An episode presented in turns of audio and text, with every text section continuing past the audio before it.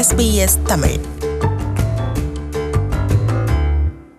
கடந்த அக்டோபர் மாதம் இருபத்தி ஆறாம் தேதி ரணில் விக்ரமசிங்கவை பிரதமர் பதவியிலிருந்து நீக்கி புதிய பிரதமராக மஹிந்த ராஜபக்சவை நியமித்ததனூடாக இலங்கையில் ஏற்பட்டுள்ள அரசியல் நெருக்கடி நிலையானது தீர்வுகள் ஏதுமின்றி தொடர்ந்து கொண்டுள்ளதனை அவதானிக்கக்கூடியதாக இருக்கின்றது.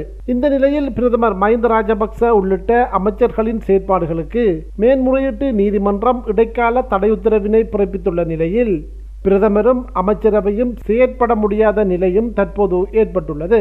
இது தற்போதுள்ள அரசியல் நெருக்கடி நிலையை மேலும் நெருக்கடிக்குள் கொண்டு சென்றுள்ளதாக அரசியல் ஆய்வாளர்கள் சுட்டிக்காட்டுகின்றார்கள். இந்த சூழலில் கடந்த செவ்வாய்க்கிழமை கொழும்பில் இடம்பெற்ற ஸ்ரீலங்கா சுதந்திர கட்சியின் சிறப்பு மாநாடொன்றில் உரையாற்றிய அதிபர் மைத்ரிபால சிறிசேன பாராளுமன்றத்தில் உள்ள இருநூற்றி இருபத்தைந்து நாடாளுமன்ற உறுப்பினர்களும் ஆதரவு வழங்கினாலும் கூட ரணில் விக்ரமசிங்கவை மீண்டும் பிரதமராக நியமிக்கப் போவதில்லை என உறுதிபட தெரிவித்துள்ளார். இங்கு அவர் மேலும் உரையாற்றுகையில் ரணில் விக்ரமசிங்க மகதா இவகர் மஹிந்த ராஜபக்ஷ மகதா பத்திரீம ஹதிசியே அகம்பியா நோவை. ரணில் விக்ரமசிங்கவை நீக்கி மஹிந்த ராஜபக்சவை நியமித்தது திடீரென ஏற்பட்ட ஒன்றல்ல. அது கடந்த மூன்றரை வருட கடித பயணத்தின் தீர்மானமாகும் என்று குறிப்பிட்டார்.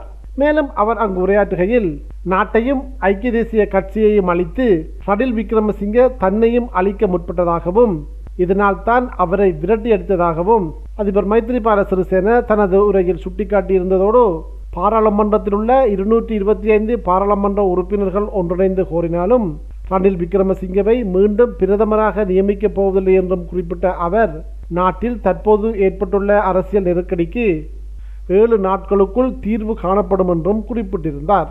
ஐக்கிய தேசிய கட்சி சார்ந்த கூட்டணியான ஐக்கிய தேசிய முன்னணி நாடாளுமன்றத்தில் பெரும்பான்மையை நிரூபித்துள்ள நிலையில் பிரதமராக ரணில் விக்ரமசிங்கவை நியமிக்க வேண்டும் என்று கோரி வருகின்றார்கள். இதற்கு அதிபர் மைத்ரிபால சிறிசேன ரணில் விக்ரமசிங்கவை மீண்டும் பிரதமராக நியமிக்கப் போவதில்லை என்ற நிலைப்பாட்டில் உறுதியாக இருப்பதனால் தற்போதுள்ள அரசியல் நெருக்கடி நிலை தொடர்ந்து கொண்டுள்ளமைக்கு முக்கிய காரணமாக அமைந்திருக்கின்றது. இது தொடர்பில் பல்வேறு தரப்பினரும் தமது கருத்துக்களை வெளியிட்டு வருகின்றார்கள்.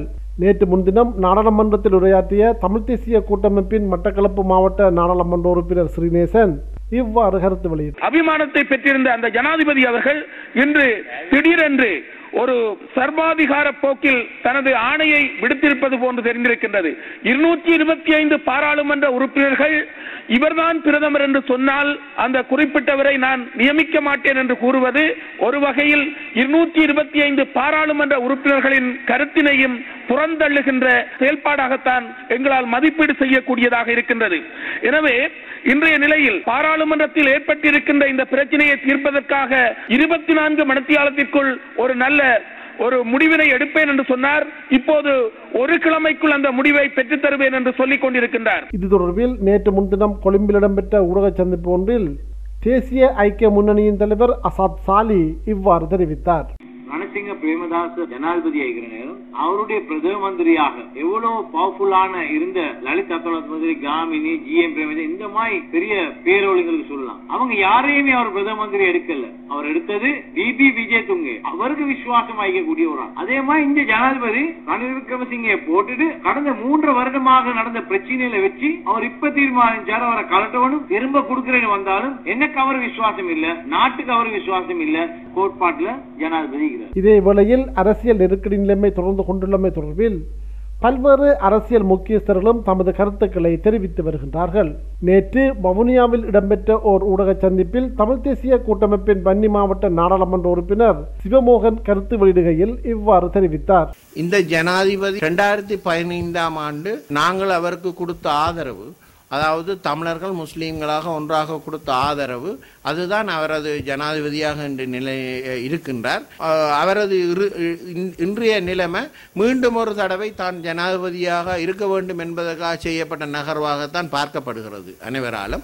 தான் மீண்டும் ஒரு ஜனாதிபதியாக இருக்க வேண்டும் என்பதற்காகத்தான் இந்தளவு அரசியல் நாடகங்களும் அரங்கேறி இருக்கின்றது. நேற்று முன்தினம் பாராளுமன்றத்தில் உரையாற்றிய மலையக மக்கள் முன்னணியின் தலைவர் நாடாளுமன்ற உறுப்பினர் ராதாகிருஷ்ணன் இவ்வாறு தெரிவித்தார்.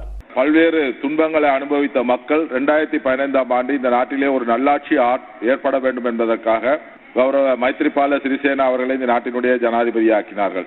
அதே நேரத்தில் கௌரவ ரணில் விக்ரமசிங்க அவர்களை இந்த நாட்டினுடைய பிரதமந்தவையாக ஆக்கினார்கள். நல்லாட்சி நன்றாகவே நடந்து கொண்டு நடந்து போய் கொண்டிருக்கின்ற இந்த வேளையிலே ஏதோ ஒரு துரதிருஷ்டவசமாக ஜனாதிபதி அவர்கள் இந்த நாட்டினுடைய ஆட்சியை மாற்றுவதற்கு முயற்சி செய்திருக்கின்றார். அந்த வகையிலே அவர் நேர்மையாக நேர்மையான முறையிலே இந்த ஆட்சியை மாற்றி இருந்தால் நாங்கள் அதை வரவேற்றிருக்கலாம். ஆனால் இந்த எந்த விதமான முன்னறிவித்தலும் இன்றி இரண்டாயிரத்தி பதினைந்தாம் ஆண்டுக்கு முதல் யார் இந்த ஊழல் யார் இந்த சிறுபான்மையிற்கு நெருக்க- நெருக்கடி கொடுத்தார்களோ அவரையே மீண்டும் இந்த ஆட்சிக்கு கொண்டு வந்தது என்பது நான் ஏற்றுக்கொள்ளக்கூடிய ஒரு விஷயம் அல்ல. இதே வேளையில் அதிபர் மைத்ரிபால சிறிசேன கடந்த நவம்பர் மாதம் ஒன்பதாம் தேதி பாராளுமன்றத்தை கலந்தமைக்கான விசேட வர்த்தமானி அறிவித்தலுக்கு எதிரான இடைக்கால தடை உத்தரவு நாளை சனிக்கிழமை வரை நீடிக்கப்பட்டிருக்கின்றது.